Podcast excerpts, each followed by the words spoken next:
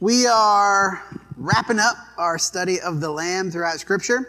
Uh, we've gone quite a long way. I can't remember how long we've been doing this series, but it's been a while. Uh, you could turn me down, Keith. Hey, Keith. He's distracted by an elder. Turn me down just a smidge. Uh, as we've as we've gone through this series, of course, the overwhelming picture of the Lamb in the Bible is a weak figure, destined for death, right? From the very beginning. Of course, uh, uh, Cain and Abel, uh, Abel is not said to have offered a lamb, but of, of the first fruits, this, this animal sacrifice. Uh, Abraham and Isaac, they're going up the mountain, and, and Isaac is thinking about where's the lamb? Well, he's thinking about that. Why? Because they killed lambs. Lambs were going to die, right? Of course, he was going to be the one to be sacrificed. There, again, we've said this, there's no outcome where he dies in the story, but that's how he's thinking about it uh, in the Passover, right? Taking this, this creature and killing them and putting the blood on the doorpost, and then henceforth and forevermore, twice a day. And then also on top of that, a lot of other times, Israel was offering these lambs destined to die. And Isaiah 53 emphasizes that, the, the prophecy about Jesus. Like a lamb before its shears is silent, he was led to slaughter and opened not his mouth.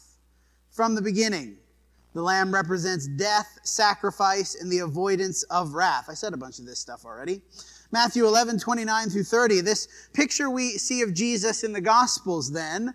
Take my yoke upon you and learn from me, for I am gentle and lowly in heart, and you will find rest for your souls. My yoke is easy and my burden is light. These verses are, I think, emblematic of a lamb, right? Gentle and lowly. If there's a more lowly creature than a lamb, I'm not sure what it is innocent and pure and helpless and, and needing of guidance. Now, Jesus, of course, is not saying that he needs guidance, but the reversal of this, the guidance that he offers, is like a lamb needs, like we as sheep need.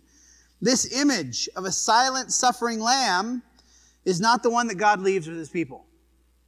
As the Bible continues, right? They keep writing letters in the New Testament, the Gospels are written, then all these letters in the New Testament. We come to the very end. The last book to be written, the book of Revelation. This is not the picture of the Lamb that we are left with. Revelation 1 15 and 17. John is shown this vision from Jesus Christ, the faithful witness, the firstborn of the dead, and the ruler of kings on earth. And then later on in verse 17, when I saw him, I fell at his feet as though dead. John sees a vision of Jesus and passes out because of the greatness of the vision. Chapter 4, verse 5, from the throne, as John is transported in the Spirit to the throne room of God. In the throne came thra- uh, flashes of lightning and rumblings and peals of thunder, and before the throne were burning seven torches of fire. And then he describes these four living creatures, these majestic, supernatural, four faced creatures and whenever the living creatures give glory and honor and thanks to him who is seated on the throne, who lives forever and ever, to the 24 elders fall down before him who is seated on the throne and worship him who lives forever and ever, they cast their crowns before the throne. These awesome creatures worship. The elders worship. They cast their crowns. That is, they submit themselves to the throne. And so we come to Revelation chapter 5. John's seen all of this stuff and verse uh, chapter one, uh, chapter five, verse one. Then I saw on the right hand, of him who is seated on the throne a scroll written within and on the back, sealed with seven seals. And I saw a mighty angel, not just a regular angel, a mighty angel, proclaiming with a loud voice, Who is worthy to open the scroll and break its seals? The implication is the angel's not worthy. None of the elders are worthy. These four living creatures that offer worship day and night, they're not worthy and no one in heaven or on earth or under the earth was able to open the scroll or look into it. And I began, John began to weep loudly because no one was found worthy to open the scroll or look into it. He wants to know desperately what is in this. What's a scroll? A scroll is communication. It's a message, right? Who is worthy to open the communication from God? No one that was found. And so John begins to weep. One of the elders said to me, Weep no more. Behold, the lion of the tribe of Judah, the root of David, has conquered so that he can open the scroll and its seven seals. And between the throne and the four living creatures and among the elders, I saw a lamb standing as though it had been slain. What does that mean? A lamb standing as though it had been slain. I don't know. Is it covered with blood? Does it have a gaping wound in it? Is it like head half off? I don't know how they were they killed lambs, right? But obviously John sees the lamb and recognizes that this lamb has died, has been slain. With seven horns and seven eyes, which are the seven spirits of God sent into all the earth. And he went and took the scroll from the right hand of him. Now, we're mixing, again, mixing metaphors. That's not the right phrase. We have to remember this is a vision of John, right? The, the vision that he's seeing. If we're, if we're breaking this down in a real, ultra literal way, how is the lamb taking the scroll? He's taking it in the teeth? Like, does the lamb have fingers? Like, how is that working? Obviously, this is a vision, right? This is not intended to be uh, ultra literal. He went and took the scroll from the right hand of him who was seated on the throne. And when he had taken the scroll, the tw- uh, four living creatures and the 24 elders fell down before the Lamb, each holding a harp and golden bowls full of incense, which are the prayers of the saints. The Lamb takes the scroll, and we're given this interesting insight into the offering of the prayers, the prayers of the saints given before the throne of God. And they sang a new song, saying, Worthy are you to take the scroll and open seals, for you were slain, and by your blood you ransomed the people for God from every tribe and language and people and nation. You have made them a kingdom of priests to our God, and they shall reign on the earth. Then I looked and heard around the throne and the living creatures and the elders the voice of many angels, numbering in the myriads and myriads and thousands of thousands. So many angels. I don't know how many there are. It's too much to count. That's why he uses myriad saying with a loud voice, Worthy is the Lamb who is slain to receive power and wealth and wisdom and might and honor and glory and blessing. All these things. And I heard every creature in heaven and on earth and under the earth and in the sea and all that is in them saying, To him who sits on the throne and to the Lamb be blessing and honor and glory and might forever and ever. This is not sort of the innocent, helpless creature that we see throughout the Old Testament, innocent, helpless creature that we see throughout the Passover and the sacrifices, and we see prophecy of Isaiah, right, that he's sort of this just led silently to the slaughter. Here we see what? The Lamb who receives worship, not just from some places, but worship from everywhere.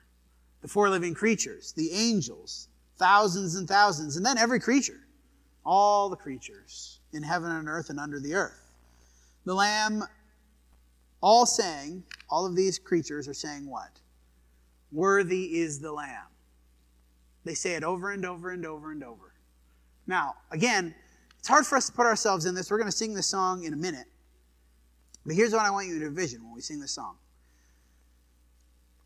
When we sing it, I don't know if they're singing it up there right now, but I imagine they are.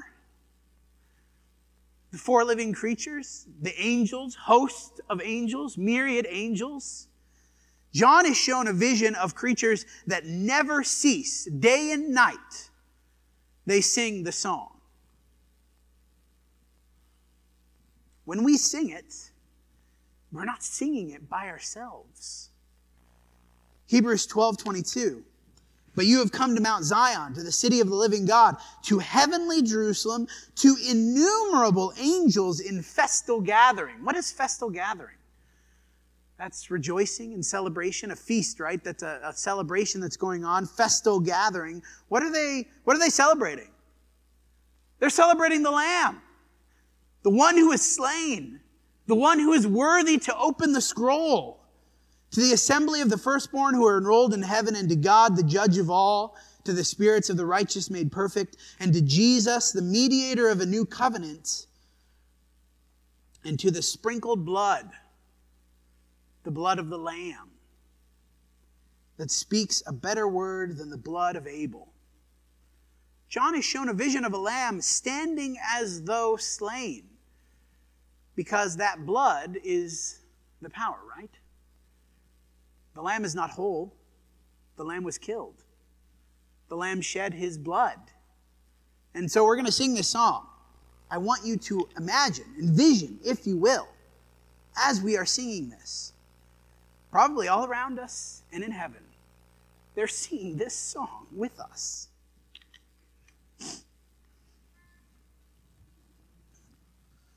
Worthy is the Lamb who was slain. Oh, holy, holy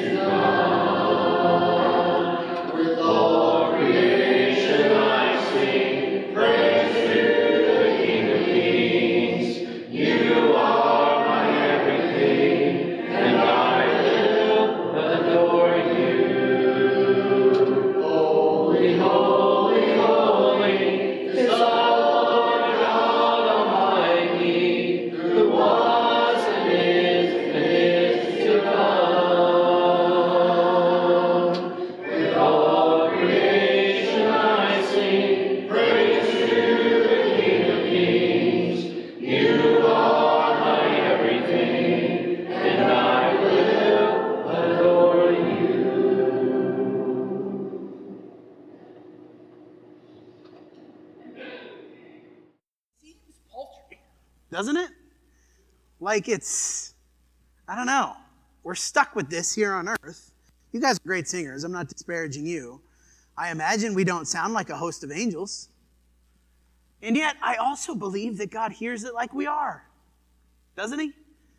If we are intending that, if we're meaning it, if we have it in our hearts that this is how we're envisioning the Lamb who is slain, it doesn't really matter what our voices sound like.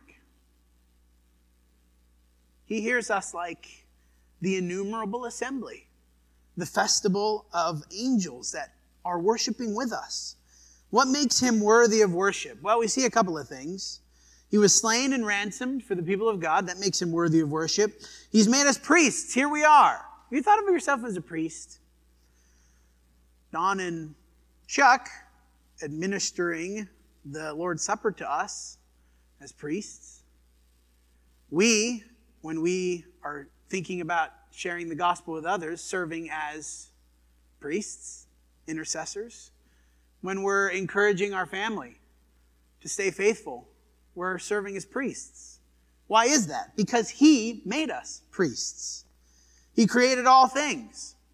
We see this in Revelation referenced at the beginning. We see it a couple of places, Revelation 4.11, which we didn't read. Of course, evoking John 1 as well. In the beginning was the Word, right? He's eternal. That was again in 4 8. We didn't read those verses, but 4 8 talks about who was and is and is to come. In 117, he says that as well. If you take nothing else from this sermon, I want you to hold on to the image of the Lamb as one worthy of eternal worship and glory. That's what John sees. He sees the lamb as though slain. And it's interesting, he sees a different picture of Jesus at the beginning, the, the sort of the mighty warrior figure. Uh, in Revelation chapter 1, he sees that mighty warrior figure and he falls down as though dead. Again, he passes out, sort of faints, passes out. He's called the conqueror, the lion of Judah. All of these names that he has, and yet when he opens the scroll, John sees a lamb, the image of sacrifice, the image of death on our behalf. That's what makes him worthy. What does this allow him to do? Well, in the context of Revelation, it allows him to open the seals on the scroll. He's allowed to look into the scroll. What does that mean? Revelation 6, verse 12. He opened the sixth seal. We're skipping way ahead here. I looked and behold, there was a great earthquake. The sun became black as sackcloth. The moon, uh, the full moon became like blood. The stars of the sky fell to the earth as fig tree sheds its winter fruit when shaken by a gale. The sky vanished like a scroll that is being rolled up, and every mountain and island was removed from its place. The kings of the earth and the great ones and the generals and the rich and the powerful, everyone slaves and free, hid themselves in the caves and among the rocks of the mountains, calling to the mountains and rocks. And here's the key: Fall on us and hide from us from uh, hide us from the face of him who is seated on the throne and from the wrath of the Lamb. For the great day of their wrath has come, and who can stand? What does this worthiness give him the right to do? It gives him the right to bring wrath, to bring judgment. That's what the scrolls are, right? The seals on the scroll, they're judgments on the earth. Revelation emphasizes this repeatedly. The Lamb brings and will bring judgment. By the blood of the Lamb, we conquer our accuser. That's a matter of judgment, right? We have our conqueror or we have our accuser sort of the trial, the throne room scene, right? The accuser, one who's accusing us of all the wrongdoing. What allows us to conquer him? The blood of the Lamb. We overcome those who would accuse us of wrongdoing. The judgment of the Lamb is thus, these are washed in the blood of the Lamb. We see that in chapter 12. In chapter 14, those who follow the Lamb, they're blameless. They cannot be judged. They cannot have wrath. They are blameless, not because of their own goodness, but because of the Lamb, right? This idea of the sacrifice of the Lamb. Those who are condemned to suffer, they do so in the presence of the Lamb. In chapter 14, there's a vision of uh, destruction and judgment and torment, and they are suffering, those who are in torment, in the presence of the Lamb. That's 14, 9 through 11. The Lamb will conquer the enemies of God and his people. We see that in chapter 17, verses 11 through 14. That he's going to conquer those who are enemies of God and in chapter 21, we see that the Lamb possesses and owns the book of life. It is called the Lamb's book of life. This is judgment. This is Him determining who will face torment and who will get the, the not torment. We'll talk about what that is in a minute, right? The promise of those who are not going to receive torment, those who are blameless, those who have conquered, those who have been washed in his blood, in the midst of this wrath and judgment, which again, over and over and over, the lamb who in Isaiah 53, right? Like a sheep before it shears is silent, so he opened not his mouth, it's led to the slaughter. That was a one-time deal. That was that's not happening again.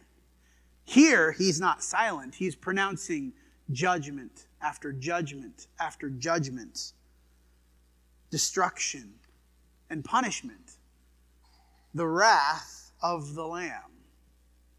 In the midst of this, there is the opposite the promise of peace and restoration for those who are washed in the blood. Again, going all the way back to the Passover, right? Even we could go even further back in the Passover, going back to Abraham and Isaac. This is the thing that's coming. This is what the Lamb will bring, unless what? Well, with Abraham and Isaac, Isaac was going to die. Abraham was going to do it. Until what? God provided. In the Passover, the angel of death, that was happening one way or the other. The angel was going to come. And they either accepted the blood of the Lamb or they didn't. And if they did not do what was required by God in the sacrifice of the lamb and the blood and the, not just that, but the eating of the right way and the unleavened bread and all the different way they were dressed, like all the things that go into that, death was coming. And they could only avoid it by submitting to what God had said. Those Old Testament stories, again, the shadow of the true realities, as Hebrews would say, the true reality is this. This is the true reality. Death and judgment and wrath are coming. And their question in Revelation 6 who can stand? Only those who have been saved by the Lamb. Only those who have been washed in his blood. So there is a promise of peace and restoration, the opposite of this wrath and destruction. Revelation 7, verse 13. One of the elders addressed me, saying, Who are these clothed in white robes, and from where have they come? I said to him, Sir, you know. And he said to me, These are the ones coming out of the great tribulation. They have washed their robes and made them white in the blood of the Lamb. Therefore, they are before the throne of God and serve him day and night in his temple. And he who sits on the throne will shelter them with his presence. They shall hunger no more, neither thirst any more. The sun shall not strike them, nor scorching heat. For the Lamb in the midst of the throne will be their shepherd. You can see the reversal here, right? Usually it's a, a lamb that needs a shepherd. You can see this sort of imagery throughout the, the New Testament, this shepherd language. The lamb in the midst of the throne will be their shepherd. He will guide them to springs of living water. And God will wipe away every tear from their eyes. It's repeated in 22, verse 1. The angel showed me the river of, and the water of life, bright as crystal, flowing from the throne and of the Lamb through the, uh, flowing through the throne of God, rather, and of the Lamb. This is their throne through the middle of the street of the city, this river of life. And on either side of the river, the tree of life with its 12 kinds of fruit, yielding its fruit each month. The leaves of the tree were there for the healing of the nations.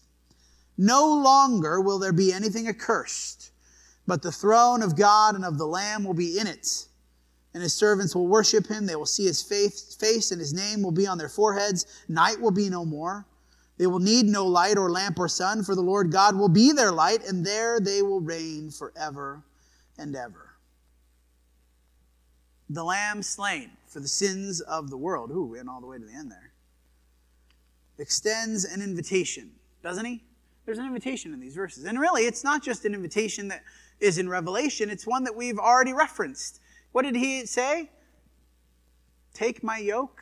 I am gentle and lowly my yoke is easy and my burden is light. Come to me and you will find rest for your souls. That's the invitation, right? You will find rest for your souls. What does that rest look like? It looks like what we just read. No pain, no sorrow, no suffering, no tears. We don't even need lights. He just is there. He's the light. The tree of life, life everlasting, the invitation of the Lamb. We'll read it again in 713. Then one of the elders addressed me, saying, Who are these clothed in white robes? From where have they come? He said, I said to him, Sir, you know. And he said to me, These are the ones coming out of the great tribulation. They have washed their robes and made them white in the blood of the Lamb. Again, a lot of interesting imagery here. You know, blood is red, right? And yet, this blood purifies, it cleanses, it makes their robes white. Of course, we know this isn't literal. Again, what is this? Their sins have been washed away, their impurities, their If we're using the language of lamb sacrifices, what's been washed away? Our blemishes.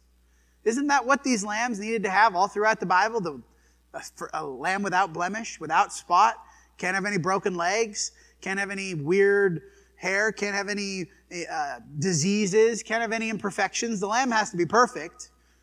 Jesus comes, he is perfect, no sin whatsoever. And then his promise is to what? To make us perfect to remove all the impurities that we have. Not that we didn't sin, but in the eyes of judgment, they are gone. The accuser is going to stand in judgment and say, What? Well, Chris, he was a horrible person. He did all these horrible things. And hopefully, the Lamb's going to look at me and say, I don't see that. All I see is my blood. That's what I want to hear, isn't it? That's the invitation and the promise, accompanied by warning. Because judgment is coming. The wrath of the Lamb who is slain. As we offer the invitation, if we accept his offer of peace everlasting, if we will be washed in his blood, we looked at it this morning, right? And I don't know if anybody here has not done this, but on the off chance, I'll, I'll offer it anyway. We read it this morning, right? Those who believe, who confess, who repent, who are immersed. But we might say it this way too. If you're in the room today and you have been saved, that's great, but maybe you've wandered away. You've left the fold of the sheep. You've left the guidance of the shepherd. You've left his authority. The offer still stands, doesn't it? to come back and have that purity again. Come while we stand and sing.